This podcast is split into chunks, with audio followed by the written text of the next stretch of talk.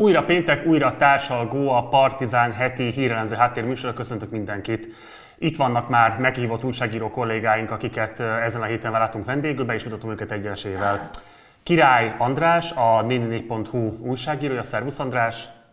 Szervusz! Székely Sarolta, a Management Forum munkatársa, újságírója. Szervusz Sarolta! Szia!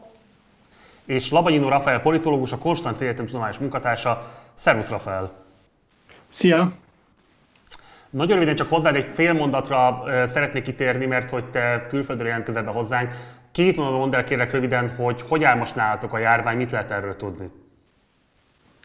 Hát itt Németországban szerintem egész jól, hát hogy mihez képest, de egész jól áll a, a, a járvány, jól kezelték. Hát vannak már politikai feszültségek ebből a, a, a lezárásból, amit egyébként most enyhítenek, tehát most lassan kinyit a, az egész ország, de itt eldurvultak, például én Stuttgartban élek, és Stuttgartban el, eldurvultak a, a, a dolgok, tehát az egyik ilyen lezárás ellenes szervező, tüntetés szervezőt halálosan megfenyegették, felgyújtották azokat az autókat, amivel vitte volna a, a hangtechnikát a rendezvényre, valakiket megvertek, tehát ilyen, ilyen lezárásányos aktivistákat nem lehet tudni, hogy kik, a rendőrség elvileg ilyen szélső baloldali körökbe keresi a tetteseket, tehát az AFD-nek egy tüntetését most azt hiszem, hogy nem engedélyezték, tehát hogy vannak itt így, így Stuttgartban ilyen feszültségek, ami elég meglepő, mert hogy nem, ezt nem tapasztaltam eddig, hogy ilyen, ilyen így forronganak az indulatok. Ehhez képest nem csak dudálásig bírságolják a parlamenti képviselőket, meg a velük szimpatizáló állampolgárokat, úgyhogy még a végén beelőzzük Németországot. Jó, kitérünk majd erre a kérdésre is, mert hogy lesz szó arról, hogy mit jelentett az újranyitás az ország számára, de előtte még van egy másik témánk.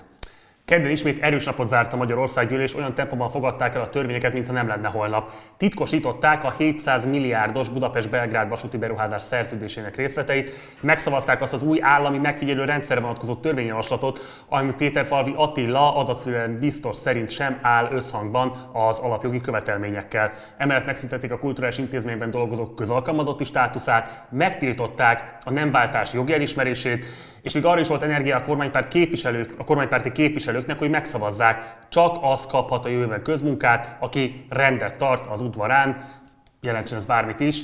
Ez így szellemiségében egyébként nagyságrendileg a 16-17. századi magyar vidék feudális viszonyra emlékeztet. Megkoronázva az egész napos áldásos tevékenységüket, Semmilyen Zsolt a kormány nevében visszavonta azt a törvényjavaslatot, amivel az egyszer használatos műanyag termékeket tiltotta volna be a kormány.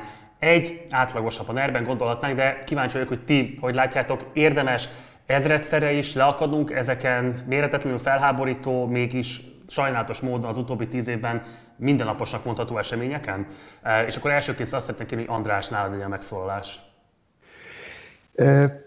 Éppen ezen gondolkoztam tegnap egyébként, hogy amikor ilyen mennyiségben látjuk, hogy vernek át törvényeket keresztül a parlamenten, akkor újra és újra feltűnik ez a jelenség, de ahogy te is mondtad, ez tulajdonképpen akár egy átlagos hétköznap is lehetne a nerven.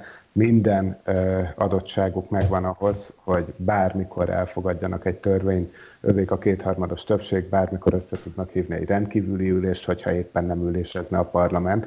Tehát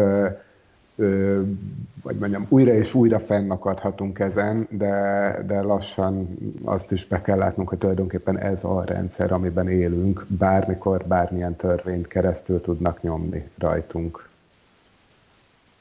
Köszönöm, Sarolta. Uh, részben egyetértek uh, az előttem megszólalóval. Igazság szerint valahol egyszerre meglepő is, illetve egyáltalán nem meglepő ugye az elmúlt uh, tíz évből kiindulva lényegében teljesen felesleges fennakadunk ilyen történéseken. Um, ami viszont megdöbbentük számomra egy kicsit, hogy um, ennek nem biztos, hogy most lett volna itt az ideje, tehát járványhelyzet van, um, és ezek az intézkedések egyike se olyan, amelyik esetleg a gazdaság talpraállítását szolgálná, vagy esetleg elő, előremutató lenne és kezelni a válsághelyzetet, vagy akár a járványhelyzetet.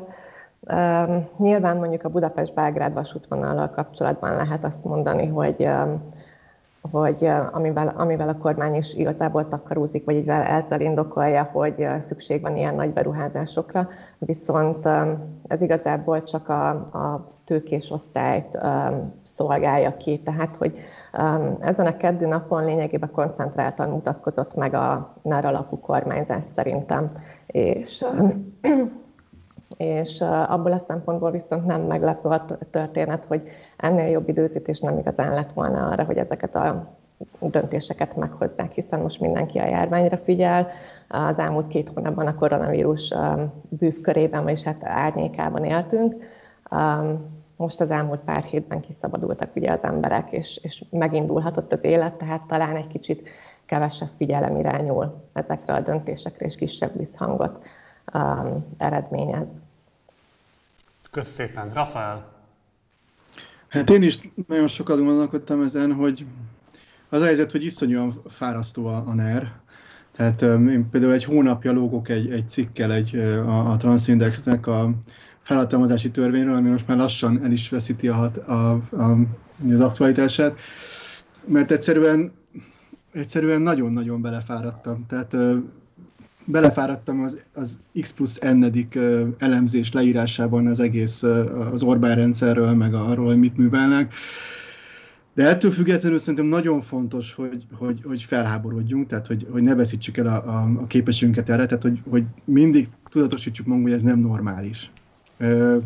Hogy, hogy az mondjuk egy szerintem elég szomorú, hogy lassan ott tartunk, persze tehát nem, nem teljesen tartunk ott, meg nem lehet szerintem összehasonlítani a, a kettőt, de azért, azért van egy ilyen érzésem, hogy ott, hogy, hogy a Havelnek a híres uh, írása a hatalom nélküliek hatalmáról, az, az, az, az itt is egy kicsit, mondjam, érvényes ránk nézve, tehát hogy próbáljunk meg úgy élni, mint hogyha ez egy normális ország lenne, hogy, hogy próbáljunk meg úgy viszonyul dolgokhoz, mint, hogyha, ha, mint hogy ez nem normális, és háborodjunk föl szerintem. A kérdés az, hogy, hogy, hogy milyen következtetéseket vonunk le ebből a feláborodásból, és szerintem ez lenne a, a lényeges kérdés.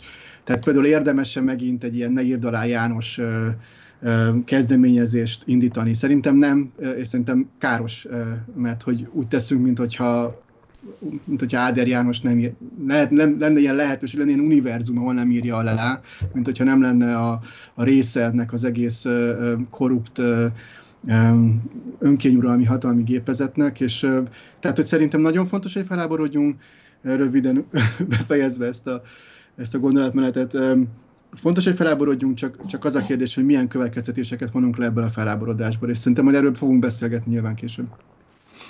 Összességében hogyan értékeltek egyébként a veszélyhelyzet alatti törvényhozást? Ugye, hogyha most kifejezetten mondjuk a szavazópolgárok perspektívájában nézzük ezt a dolgot, simán lehet egy olyan megítélése is ennek a két hónapnak, hogy itt egy 10 per 10-es kormányzás zajlott, bevezették ugyan a rendkívüli állapotot, a veszélyhelyzetet, de tök időben tudták lezárni még azokat az intézményeket is, amelyben esetlegesen terjedtetett volna a vírus. Viszonylag jól sikerült egyébként elszeparálni azokat az intézményeket, ahol esetlegesen vírusgócok alakultak ki, sajátosan történtek nyilvánvalóan halálesetek, esetek, de nem olyan kirívó számban, mint mondjuk más országokban, akár szomszédos országokban. Tehát viszonylag hamar sikerült reagálni, meg sikerült akadályozni azt, hogy elterjedjen szélesebb körben a vírus. Vannak leállások a gazdaságban, de közben azt is lehet látni, hogy most már elindultak a lazítások, esetlegesen lehet abban reménykedni, hogy lesz valami fajta visszapattanás, és egyébként meg valóban átolta ezeket a különböző történeteket a Fidesz, ami az ő szempontjából nyilvánvalóan kulcsfontosságú kérdés, de nem biztos, hogy el fog jutni a szélesebb nyilvánosság valósághoz, hogy ennek valójában milyen kártékony vonásai lehetségesek. Tehát lehet azt mondani, hogy részben az a perspektívája lehetséges az állampolgárnak, hogy egy felelős és kompetens kormányzás zajlott az elmúlt két hónapban, ami megakadályozta, hogy komoly ember áldozata legyen a vírusjárványnak, Másrészt pedig a Fidesz még azt is tudta maximalizálni, hogy ebben a két hónapban valóban számára fontos jellegű kérdésekben kedvező döntéseket hozzon. Nehéz ebből a szempontból azt mondani, hogy elbaltázták volna akár a saját önös, akár pedig a társadalmi érdekek szempontjából ezt a két hónapot. Vitatnátok ezt az álláspontot, és ha igen, akkor hogyan? És akkor most azt fogom kérni, hogy elsőként Saroltánál legyen a megszólalás lehetősége.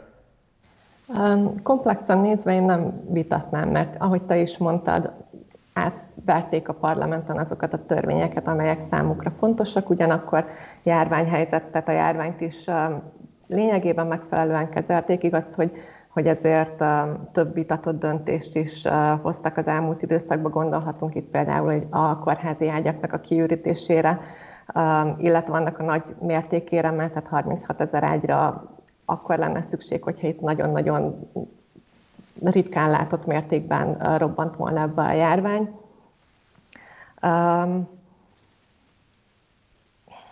Az, hogy, hogy milyen következményei lesznek az intézkedéseknek, főleg azoknak, amelyekre most kevesebb figyelem jut, és ugye át elfogadták, meghozták ezeket a gazdasági döntéseket, azt szerintem majd a későbbi hónapokban fog kiderülni, amikor tényleg eljutunk oda, hogy mondjuk novembertől a, a megszűnik a közalkalmazotti státusz az érintetteknek. Igazából ami aktuálisan érezhető és, és bírálható rész, része a kormányzati intézkedéseknek, azt, azt én inkább a gazdaság mentő csomaggal kapcsolatban tudnám felhozni. Tehát, hogy az ilyen intézkedéseket szerintem sokkal um, könnyebben tudjuk most minősíteni, hogy tényleg kellően hatékonyak-e, illetve uh, oda irányulnak-e, ahova a legnagyobb szükség van rájuk. Köszi szépen, Rafael!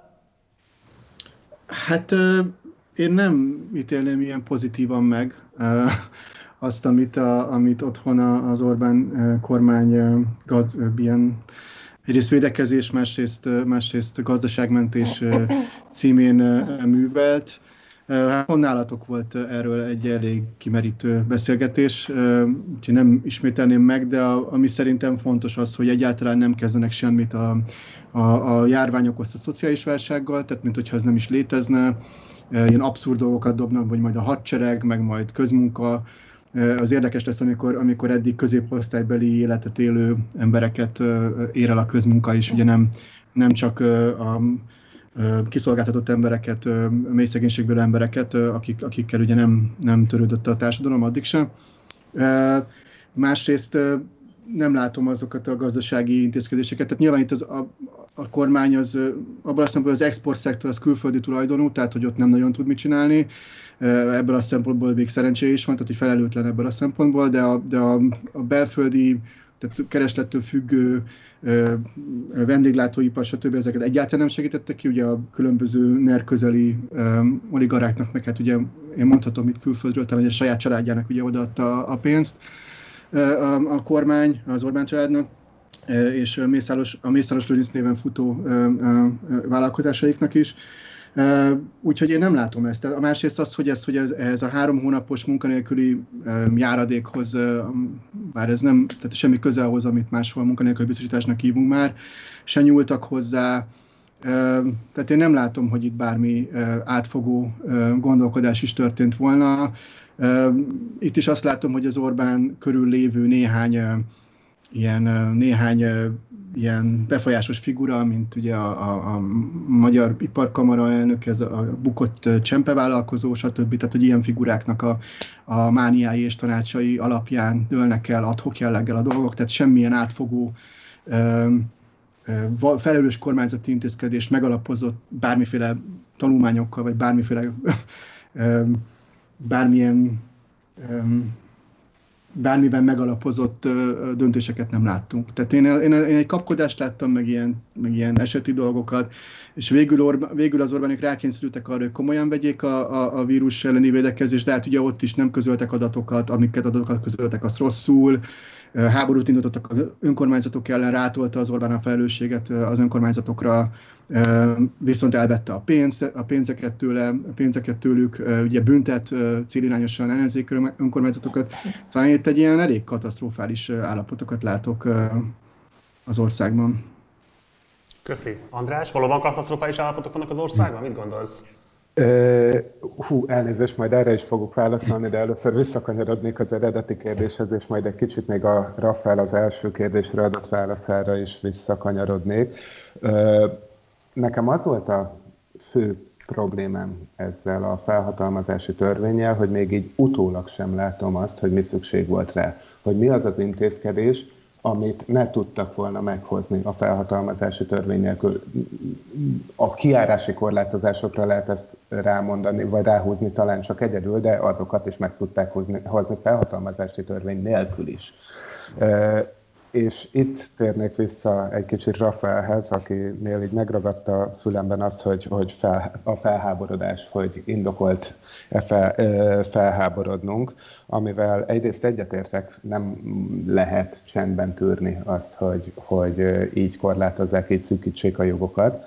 Másrészt viszont folyamatosan az az érzésem, és ugye ez már a felhatalmazási törvényel is így volt, pláne a most az elmúlt két hónapban elfogadott nem a járványhoz kapcsolódó intézkedéssel, hogy nem szimplán ezt a felháborodást akarják-e provokálni. Ezek a törvények szimpla provokációk. Miért most volt szükség a gender szabály elfogadására? Az egyértelműen van egy célcsoportja ennek a törvénynek, akikkel ezt fel akarnak hergelni hát nagyon azt érzem, hogy, hogy a, a, a, a járvány kezeléséhez erre semmi szükség nem volt, sőt, hát igazából a járvány kezelésében, amiben egyet tudok azzal érteni, hogy sikeresen oldottuk meg a járvány védekezés első szakaszát, de ebben sokkal nagyobb szerepe volt a, a magának a társadalomnak, annak a társadalmi fegyelemnek, amivel egyébként még bőven azelőtt, hogy a kormány bármilyen intézkedés hozott volna, elkezdődött az elkülönülés, a távolságtartás,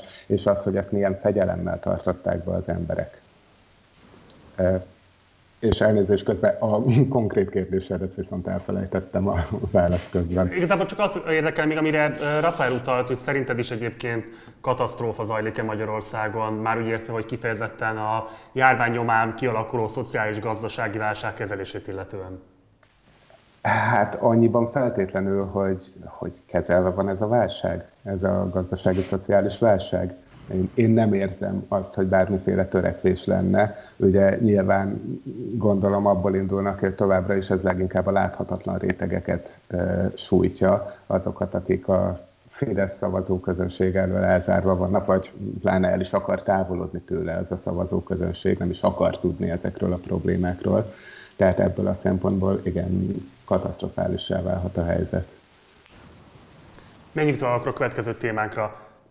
Fokozatosan ugye újraindult az élet Magyarországon, a hételején Budapest is feloldották a kijárási korlátozást, vidéken pedig immár az éttermekbe is be lehet ülni. Jövő héttől vidéken, június másodikától pedig Budapesten is visszatérnek a normális működési rendhez a bölcsődék és óvodák, ám a digitális oktatás érvényben marad a tanév végéig, azaz június 15-ig. Közben azt is bejelentették, hogy Ausztria felől friss, negatív koronavírus tesztel már beléphetnek osztrák és magyar állampolgárok hazánk területére, és Szlovákia felé is át lehet kelni a határon. Igaz, 24 órán belül vissza is kell jönni. Egyébként pont András készített interjút a héten Álmos Péterrel, a Magyar Orvosi Kamara elnökével, alelnökével, bocsánat, aki azt nyilatkozta, hiába kezd visszaszorulni a nyárvány, a magyar egészségügy helyzete ettől nem lesz tisztább. Hogy látjátok, tényleg felélegezhetünk a járvány lecsengése miatt, vagy korai az örömünk, és akkor elsőként most, Rafael, kérlek, hogy nálad legyen a megszólás. Hát Szerintem az a fontos, amit ugye a, a Magyar Orvosi Kamara elnöke is mondott, hogy, a, hogy, a, hogy az egészségügy az ugye permanensen válságban van.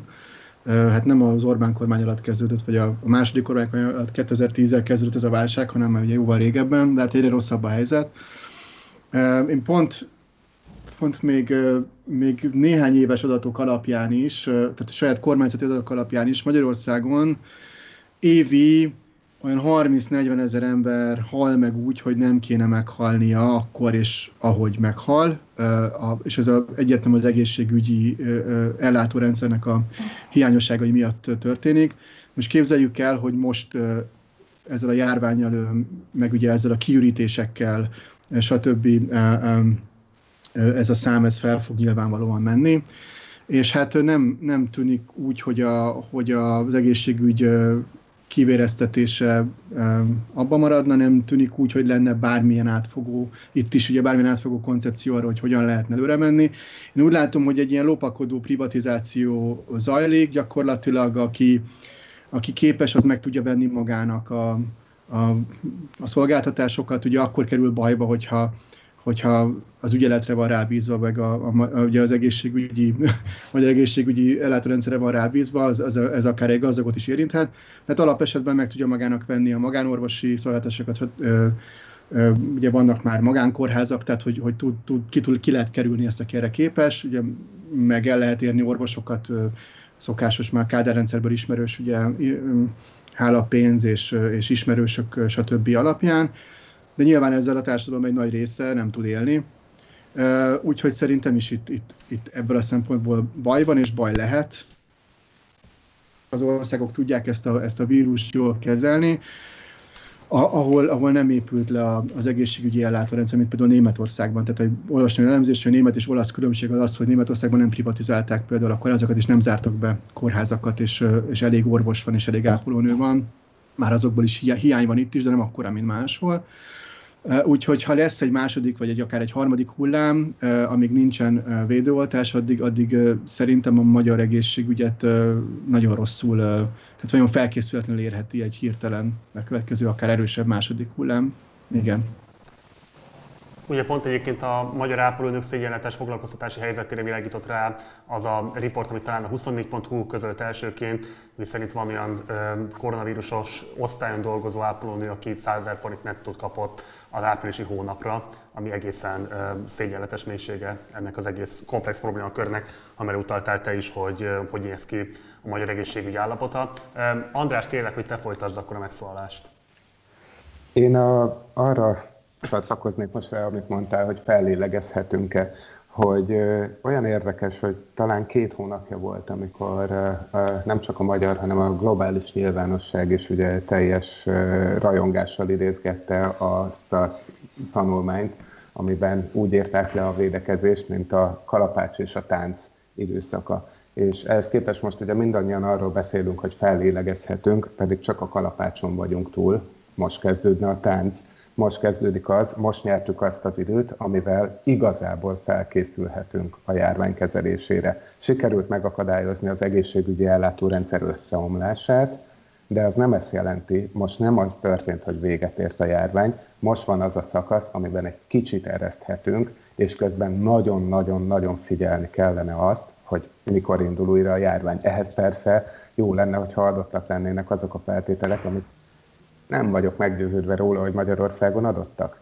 Tehát egy tömeges tesztelési kapacitást kellett volna már most arra kiépíteni, hiszen egy folyamatos monitorozása kéne a helyzetnek ahhoz, hogy tudjuk id- megint időben meglépni ezeket a korlátozásokat, mert egyébként amíg nincsen vakcina, nincs védőoltás, nincs gyógymód, addig nincs más módszer, mint ezek a korlátozások a járvány megfékezésére, de ezek csak akkor működnek, ha időben hozzuk meg őket, időben pedig csak akkor tudjuk meghozni, hogyha tisztában vagyunk a helyzettel. Ezt a fellélegzést én egy nagyon-nagyon rossz kommunikációnak érzem, amiben így a sajtó is hibás, de ugye a, de a kormány felől érkezik ez a fajta kommunikáció, hogy mi legyőztük ezt a járványt Magyarországon. Nem, megúsztuk. Egyelőre. Az általad készített interjúban van esetleg még olyan gondolat, amit szívesen idéznél nézőitek, és nem tértünk ki rá eddig? A, talán az, e, és azt, azt te, szeretném kiemelni, mert egyébként egy nagyon fontos tanulság, hogy miközben ugye Magyarországon minden a centralizáció felé megy, próbálják teljesen erőszakosan központból megmondani, katonai parancsnokokat vezényelnek a kórházakba, hogy ami a kórházakban működött, ami az egészségügyi ellátórendszerben igazán működött, az az önszerveződése volt a magyar orvostársadalomnak és a magyar ápolói társadalomnak, én a, a, abban a, az 1001 orvos Facebook csoportot egyébként nagyon tudom ajánlani mindenkinek, mint érdeklődő olvasóknak és mint információforrás. Elképesztő mennyiségű szakmai anyagot osztottak meg egymással. Én ott nem éreztem semmiféle ilyen osztálykülönbséget ápolók és orvosok között. Folyamatosan érkeztek a, jó, a legjobb gyakorlatokról az információk, fordítottak olaszból, angolból, németből, minden nyelvről a, a, a megfelelő protokollokat, és alulról építették fel a saját rendszerüket, nyomtattak maguknak maszkot, védőfelszerelést. Szóval hogy az elképesztő, és ahelyett, hogy erre, erre a potenciára, ami úgy látszik, hogy még mindig megvan ebben a kivéreztetett magyar egészségügyi ellátórendszerben, erre kéne építeni, nem pedig újra mindent teljesen becentralizálni, és nem feltétlenül hozzáértő emberekre bízni a döntéseket. Köszönöm szépen, Sarolta! Én is ez a fellélegzéshez csatlakoznék hozzá. Szerintem ez csak társadalmi szinten lehetséges, illetve egy kis időt nyertünk vége a korlátozásoknak. Picit visszatérhet az élet, viszont az elmúlt két hónap azért rávilágított az egészségügyi rendszernek a hibáira, illetve a hiányosságaira is. És hogyha ezt az alulról szerveződő sikert lényegében nem tudjuk jól kihasználni, akkor szerintem ez a második vagy harmadik hullám, ami, ami valamikor majd eljön, az, az sokkal, sokkal érzékenyebben ér, érintheti mind az egészségügyet, mind a társadalmat. Ezt az időt arra kellene felhasználni, hogy, hogy felkészítsük a egyes vélemények szerint sokkal erősebb következő hullámra az egészségügyet. Gondolhatok itt például ugye a, a humán erőforrás kérdésre, és ugye amit te is említettél, a, a fizetések, tehát a bérrendezések kérdése az, ami nagyon fontos lenne a következő időszakban szerintem. Tehát ez a felélegzés, ez csak egy ilyen átmeneti dolog, és nem azt jelenti, hogy, hogy a rendszer szinten az egészségügy akkor kiállta az első próbát, és akkor már a következőt is meg tudjuk oldani minden plusz hozzáadott érték nélkül. Ha már egyébként a járvány... Igen, mond, Rafael, tessék. Csak a, a, az András mondott valami fontos, hogy szerintem is ehhez akarok csatlakozni, hogy, hogy, hogy azt mondtad, hogy a magyar orvostársadalom gyakorlatilag megszerveztetett, hogy a mindenek ellenére megszervezett egy sikeres, egy, egy sikeres kezelését ennek az egésznek, egy sikeres járványkezelést, egy sikeres ellátást. És én azt láttam, hogy van egy ilyen, van egy ilyen, egy ilyen mintázata a, a, az elmúlt tíz évnek, hogy, hogy mindenek ellenére például a, a, a magyar pedagógus társadalom azért, azért képes normális oktatást biztosítani a, a körülmények ellenére. Mindenek ellenére például, amikor, volt a, a, ugye a menek, amikor valóban volt a menekült válság, és az Orbán kormány teljesen szabadjára engedte az embereket, ilyen vaktérképeket kap, egy ideig ilyen vaktérképeket osztogatott, amin csak az ország volt rajta fejren és rajta egy ilyen pont, hogy ide kell eljutni. Uh, tehát, hogy, hogy, hogy, hogy ugye, amikor ilyen káosz volt, és az emberek nem kaptak enni, inni, akkor, akkor megszerveződött spontán több ezer magyar állampolgár, aki segítette őket civil közösen, stb. Tehát én azt látom, hogy hogy van egy ilyen mintázat ennek az egész elmúlt tíz éves kormányzásnak, hogy mindenek ellenére a, a magyar társadalom különböző arrendszereinek, meg, egyszerű, meg akár adott esetben akár egyszerű állampolgárokban is van egy annyi kurázsi, van, egy annyi, van olyan szaktudás, vannak olyan hálózatok, amelyek képesek működtetni ideig, óráig, valameddig, akár sokáig is mindennek ellenére, egyre rosszabb körülmények között ezeket a fontos rendszereket. De hát kérdés az, hogy mikor lesz ebből egy, egy, egy hatalmas tragédia. Tehát nem, nem tudom, hogy ez meddig, meddig mehet így tovább. Amit a te mondtál, Rafael, azt én magánbeszélgetésekben úgy jellemeztem, hogy kihisztiztük a kompetencia látszatát a kormányból. Igen. Igen. Ha már egyébként a, a katasztrófa, vagy hát a járvány nyomában kialakuló helyzettel kapcsolatban felvetettek néhány gondolatot, akkor menjünk is ezzel tovább.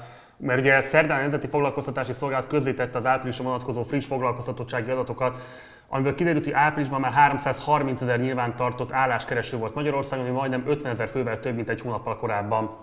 Az adatokból az is kiderült, hogy 11 éve nem volt ekkora leépítési hullám Magyarországon, ugyanis 5254 fő volt érintett csoportos létszámleépítésben, ilyenre utoljára 2009-ben a gazdasági világválság idején volt példa. A hétvégén egyébként az NTA kutatói publikáltak egy kutatást, amiben a Google nyilvános adatai alapján becsülték meg a munkanélküliek arányát. Ez szerint már több mint 400 ezer ember regisztrált álláskereső lehetett áprilisban az országban.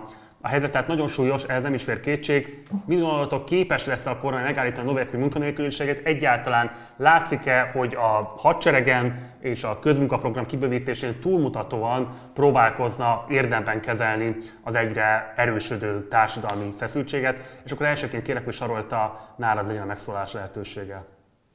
A második kérdésedre nekem nagyon egyszerű nem a válaszom. Tehát bár azt mondta a kormány, hogy hogyha valaki alól három hónap után kifut a munka nélküli segély, akkor majd biztos, hogy lesz munkája vagy a piacról, vagy az államról, államtól. És igazából az államnak nincsen túl sok lehetősége, mint ugye a közmunka felfuttatása, valamint hát most ez a be lehet állni önkéntes katonának bruttó 161 ezer forintért, mint az tegnap kiderült, ez 3000 embert jelent, emellé jön most 5000 olyan, aki beállt közmunkába, és nagyjából százezrekről beszélhetünk, akik elvesztették a munkájukat. Tehát szerintem a munkaerőpiaci intézkedései a kormánynak azok egyáltalán nem, nem segítik, illetve kezelik a problémát. Az, hogy sikerül-e megfékezni, az statisztikailag szerintem sikerül, mert ugye a közmunka munka, de és ezáltal csökkenni fog majd egy idő után a, a munkanélküliek száma, viszont azért ez nem érdemi munkavégzés, nincs hozzáadott értéke. Arról az 50 valahány ezer forintról pedig felesleges beszélni, amit ugye a közmunkások fizetésként kapnak.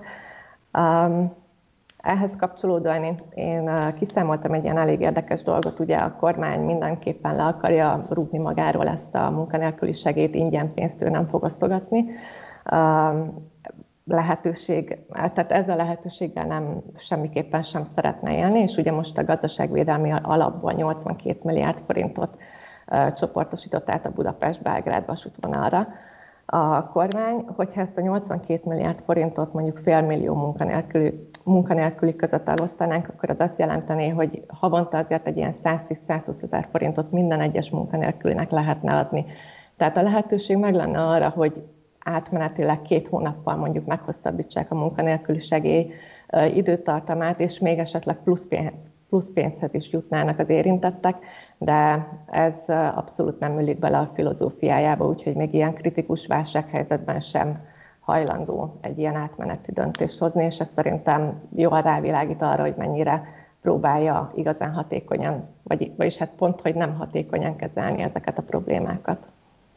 Egy kérdésnek még meg, hogy ti nem kaptok esetleg olyan jelzéseket vállalati szektorból, hogy kifejezetten mondjuk már a menedzsment vagy a tulajdonosi réteg is nehezményezni azt, hogy ilyen brutálisan megtagadja a kormányzat azt, hogy bármilyen módon szerepet vállaljon a humántőke be, történő befektetésben. Tehát, hogy bármilyen módon látod de azt, hogy okozna feszültséget, kifejezetten a foglalkoztatói oldal részéről az, hogy láthatóan semmilyen módon nem próbálja a kormány kompenzálni ezeket a kiesett bevételeket, ami nyilvánvalóan ö, súlyos problémát jelent majd munkahatékonyság és így tovább szempontból is. Tehát látsz esetleg ilyen tendenciát, lehet ennek bármifajta nyomát detektálni már? Ugye volt, van ez a bértámogatási lehetőség, amit ugye a kormány megteremtett a foglalkoztatók számára. Ez első körben azért eléggé vitatott volt, illetve olyan kritika érte ezt az intézkedést, hogy nagyon kevesen tudtak ezzel igazán hatékonyan élni. Ezzel Rettenetesen most... bonyolult volt administratíve, nem?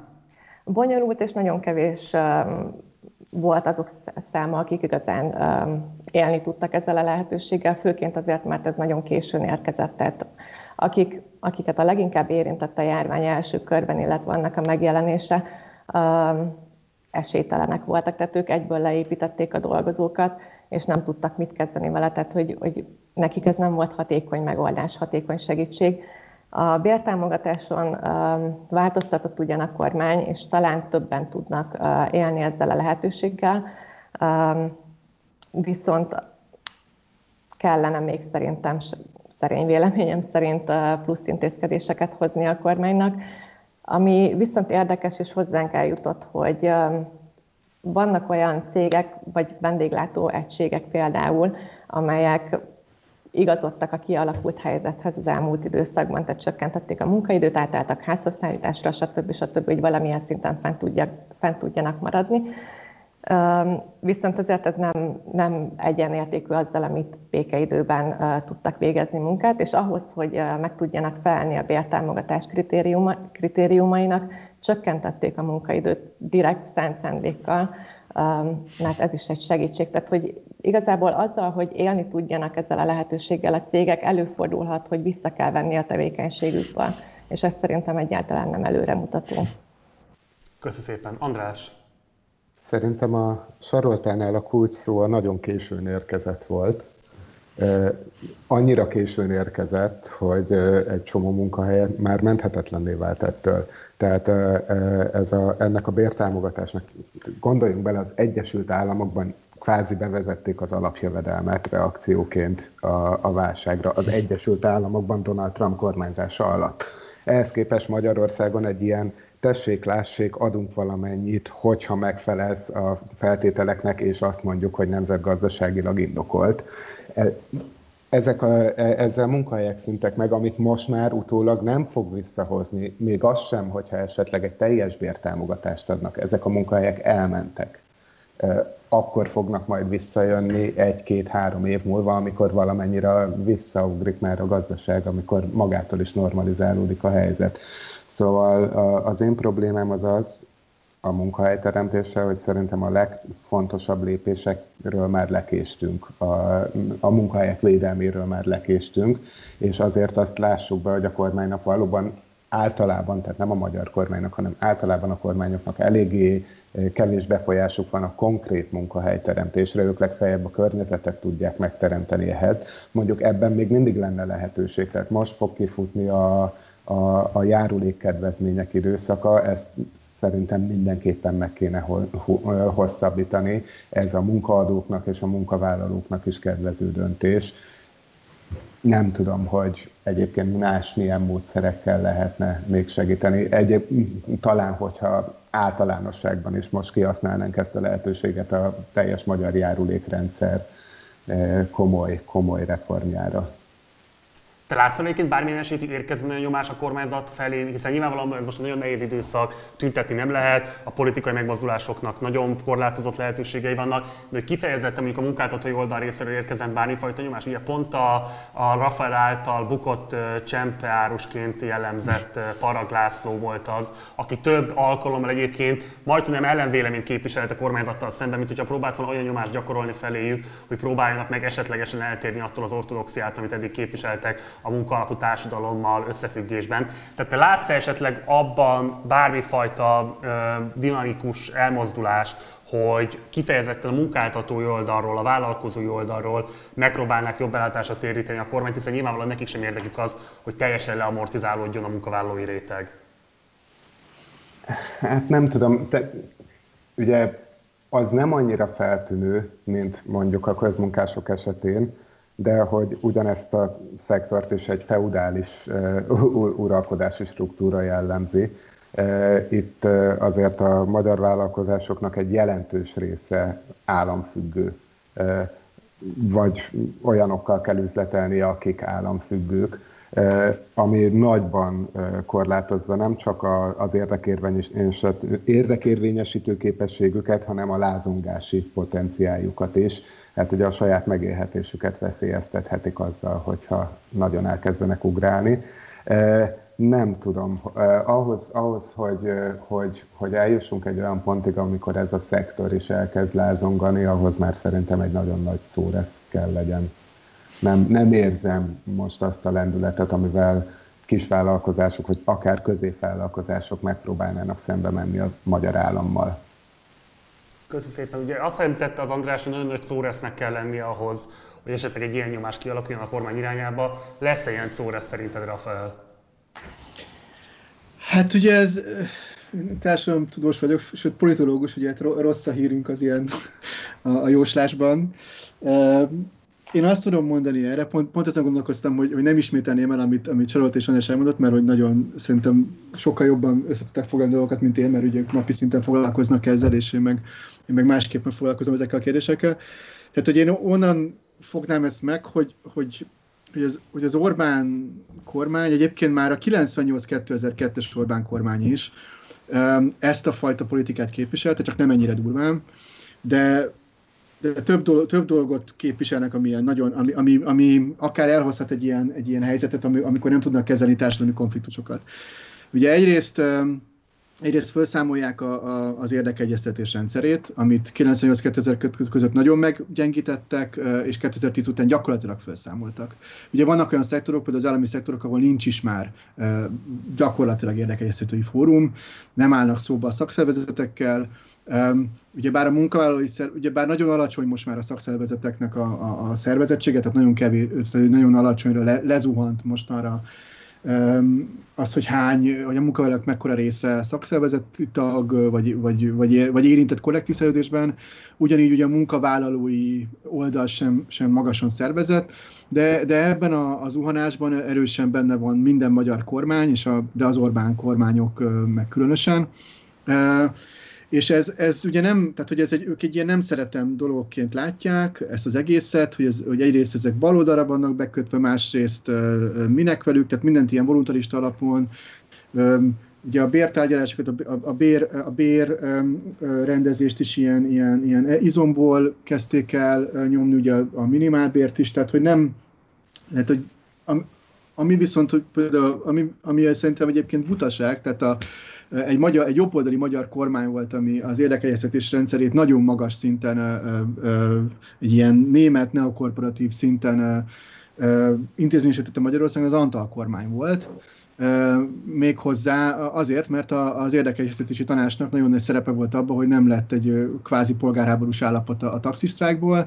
Tehát a, akkor a, egy ilyen hatalmas megrázkódtatás és gazdasági összeomlás közben, a, ugye a, a, egy egész gazdasági rendszer, társadalmi rendszer összeomlása közben 90-es évek elején, volt annyi egyébként a, a német konzervatívokat, majd keresztény demokratákat példaképnek tekintő Antal Józsefbe, hogy, hogy, ezt, hogy ezt a döntést meghozta, és ez egy helyes döntés volt, sikerült a társadalmi költségeit valahogy jobb, valamennyire elosztani, és békésen megoldani egy, egy nagyon-nagyon nehéz helyzetet.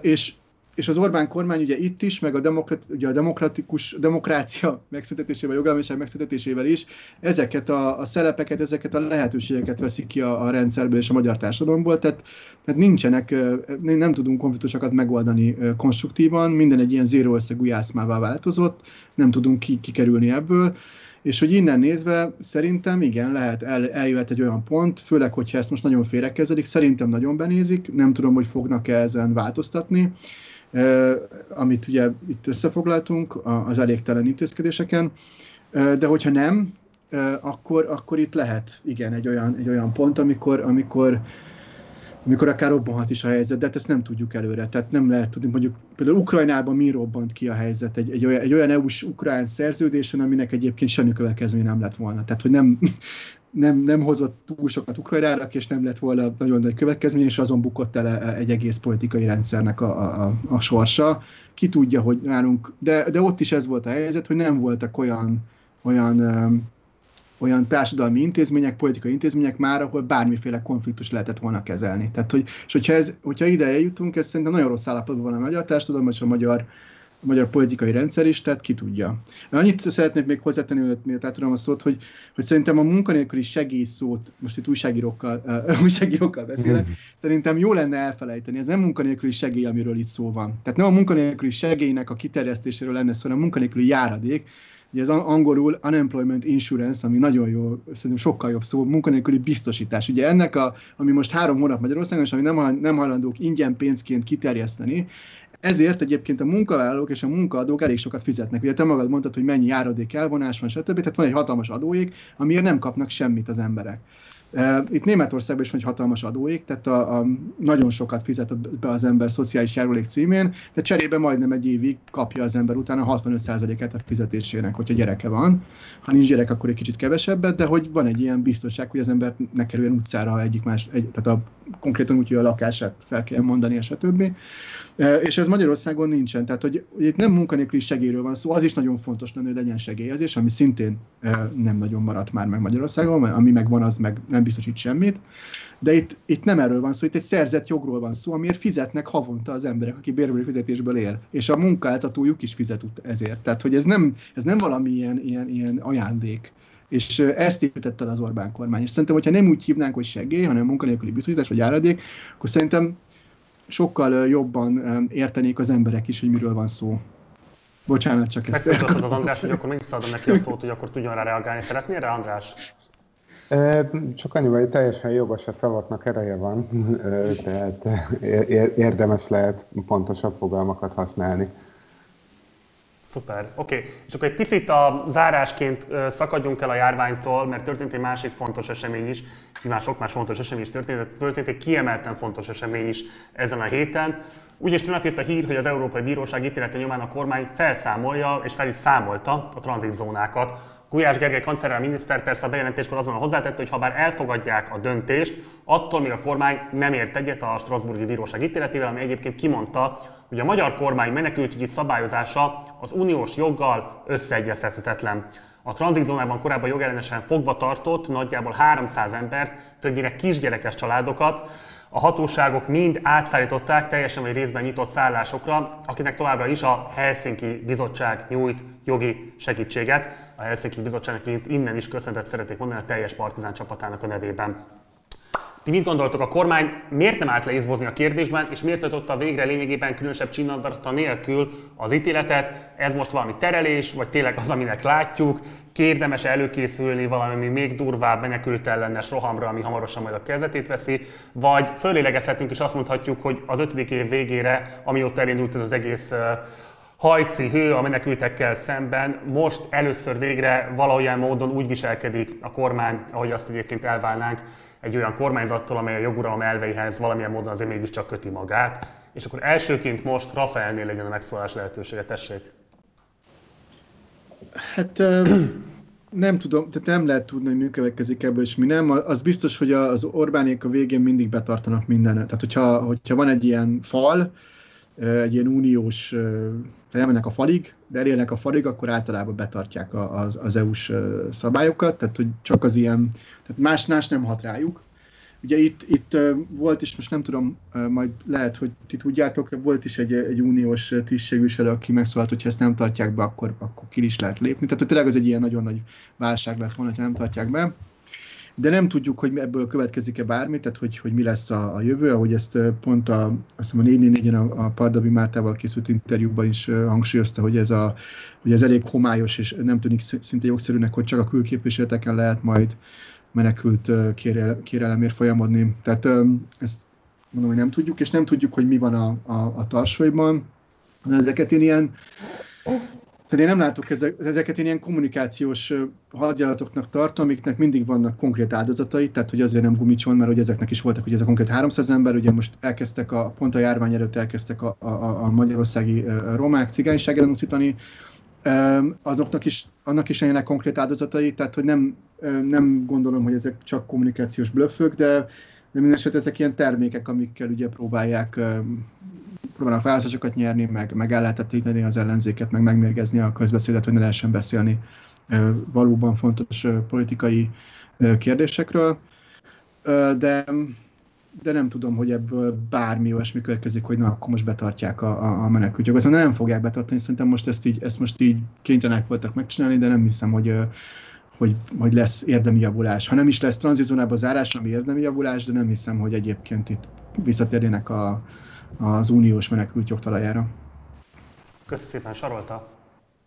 Nekem volt egy kis problémám a, a, az internettel, úgyhogy lehet, hogy ismételni fogom Rafaelt. Um, alapvetően szerintem ez a párfordulás, és hát az elmúlt, tehát hogy 24 óra alatt megváltoztatta a véleményét, az, az igaz, tehát nem volt más lehetősége a kormánynak. Ugye ez az ítélet, ez, egy, ez konkrétan a falat jelenti. Tehát, hogyha itt most elkezd kardoskodni a, a kormány, és elkezd, um, elkezdi vitatni a döntést, akkor, akkor gyakorlatilag szerintem az Európai Unió jogrendjének az alapjaival uh, menne szembe, és azt kezdeni el um, vitatni, ami, ami egyáltalán nem lenne számára kedvező már csak azért sem, mert, mert én ezt a döntést, illetve azt, hogy, hogy elfogadta ezt az ítéletet, ezt összefüggésbe hozom részben azzal is, hogy ezért itt egy újabb 7 éves uniós költségvetési ciklus előtt állunk, és, és még ha jól tudom, akkor, akkor ugye nem fix a történet, tehát nem, nem került pont a dolog végére, de elképzelhető, hogy a jogállamiság meglétéhez is össze, tehát össze fogják kapcsolni a jogállamisággal az uniós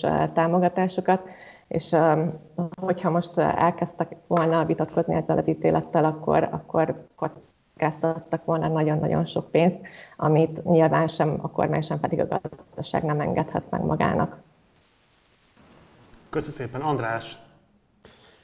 Én, én mindig szeretnék optimista lenni, de az élet cinizmusra nevelt, és úgy, úgy érzem, hogy, hogy ez egy olyan döntés volt a kormány részéről, ami két szempontból is az előnyükre van. Egyrészt kifelé kommunikálhatják azt, hogy lám, igen, elmentünk a végsőkig, próbáltuk megvédeni az igazunkat, de meghozták az ítéletet, és mi azt betartjuk, mi európai játékosok vagyunk, minden látszat ellenére lehet velünk kiabálni, de mi csak a saját, saját érdekeinket próbáljuk harcosan érvényesíteni.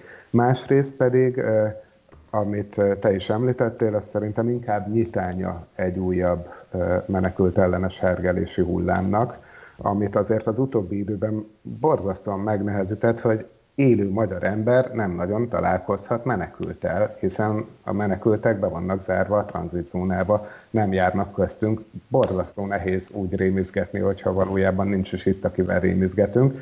Szerintem itt most a koronavírus járványnál így ezt megtapasztalhatták, hogy mennyivel hatékonyabban ijednek meg az emberek valamitől, ami van, szemben valamitől, amit csak elhitetni próbálnak velük. Tehát az, hogy most 300 ember bemehet olyan táborokba, ahonnan ki is lehet járkálni, az lehetőséget teremt arra, hogy újra ugye a magyar ember számára gyanús barna emberek járkáljanak, és ezzel lehessen rémizgetni. Nagyon cinikus olvasat volt ez most, elnézést. Vagy más megközelítésben NER kompatibilis. Rafael, te még jelentkeztél, hogy akkor hozzászólnál, tessék. Szerintem ami fontos ebből, a, amit a, csak az András csak az, ami fontos szerintem még, hogy ugye nem maradt meg semmi a korábbi menekültügyi ellátó rendszerből, tehát nincsenek, nincsenek már olyan politikák, nincsen együttműködés szak, szakmai szervezetekkel, semmi nincsen, ami, ami segíteni ezeknek az embereknek az ellátását, integrációját, tehát hogy, hogy ezek a gyerekek akkor hol fognak iskolába járni, tehát nincsen ez meg Úgyhogy, úgyhogy valóban lehet egy ilyen menekültenes hergelés a, a vége. Ugye azt, le, azt tudjuk a 2015-ös válságból, meg abból ugye, hogy a tranzizónában rendszeresen nem adtak enni embereknek, és, és még azt is megakadályozták, hogy a gyerekek a, megosszák a szüleikkel az ennivalót, ugye, és ezt, ennek mindig a, a, a, a nemzetközi bíróságoknak kellett véget vetni. Tehát azt, azt tudjuk, hogy az Orbán kormánytól nem, tehát nincsen, nem áll annak fölötte, hogy akár ezeknek az embereknek mondjuk ne adjon enni, ne, ne adjon semmilyen ellátást, ne adjon semmilyen pénzt, tehát sem, ne adjon ruhát, ad abszolút, ne kapcsolja be a fűtést ugye el érdekelt őket, amikor mondjuk csecsemők álltak kiszeredás szélen a magyar pályaudvarokon, tehát ezt tudjuk, hogy nem, nem ér, tehát hogy ez, hogy ez, hogy ez hogy ez benne van a, abban, hogy működnek. Úgyhogy, úgyhogy én sem vagyok optimista. Tehát nem gondolom, hogy itt bármi pozitív fordulatra lehetne számítani. András Sarolt, akartok olyan esetleg az utolsó szó jogán valamit mondani? Nem marad bennem semmi. Nem. Jó, akkor nagyon szépen köszönöm, itt voltatok. Köszönöm szépen Király Andrásnak, a 444 újságírónak, itt volt velünk. Szervusz András! Szia! Köszönöm szépen Székes Saroltának, a Management Fórum újságírójának, itt volt velünk. Szervusz Sarolta! Sziasztok! És köszönöm szépen Labanyino Rafaelnek, politológusnak, a Konstanz Egyetem tudományos munkatársnak, itt volt velünk. Szervusz Rafael! Sziasztok! Minden jót nektek, sziasztok! Ez volt erre a hétre tehát a társalgó, de a Partizán még nem búcsúzik el, holnap érkezik a hét vitája, amiben szintén egyébként a tranzitzónákkal fogunk majd foglalkozni. A vitázó felek Deák Dániel, illetve Pardai Márta lesz, ez lesz gyakorlatilag az első olyan alkalom, amikor egy a kormányzathoz kötődő álláspontot képviselő személy fog vitatkozni konkrétan a Helsinki Bizottság egyik tagjával, prominens tagjával, a tranzitzónák megítéléséről, a bezárás körüli kérdésekről. Vasárnap pedig érkezik az olvasóklubunk, folytatjuk David David Foster Wallace végtelen tréfa című kötetének az olvasását, velünk lesz Sipos Balázs, a kötet egyik fordítója. A jövő héttől pedig indul az első tematikus hetünk, amely a rendszerváltás 30. évfordulóját fogja majd körbejárni. Rengeteg izgalmas programmal várunk majd benneteket. Lesz szó az első az Antal kormányról, az első magyar kormányról a rendszerváltás után. Lesz szó az illetve, illetve arról, hogy hogyan emelkedett fel a rendszerváltás után, és milyen körülmények játszottak közre abban, hogy végül olyan véget ért 2010-ben a párt, amilyet és nagyon sok számos olyan programmal készülünk még nektek, amiről majd hétfőn fogunk bővebb tájékoztatással szolgálni, de érdemes lesz éppen ezért a jövő héten is követni a napi partizán adásait. Ha van lehetőséget, kérlek szépen, hogy kövessd be ezt az oldalt, a YouTube csatornánkat, illetve gyere el a Facebook oldalunkra is, illetve csatlakozz a Facebook csoportunkhoz, a Partizán társalgóhoz. Minden kommentet, kérdést örömmel veszünk itt a leírásban, és még nagyobb örömmel veszük azt, hogyha van lehetőséget beszállni a finanszírozásunkba a Patreon oldalunkon keresztül. Ennek a linkje is megtalálható a leírásban. Munkatársaim nevében köszönöm szépen a figyelmedet, Gulyás Márton voltam, hamarosan találkozunk, addig is, ciao.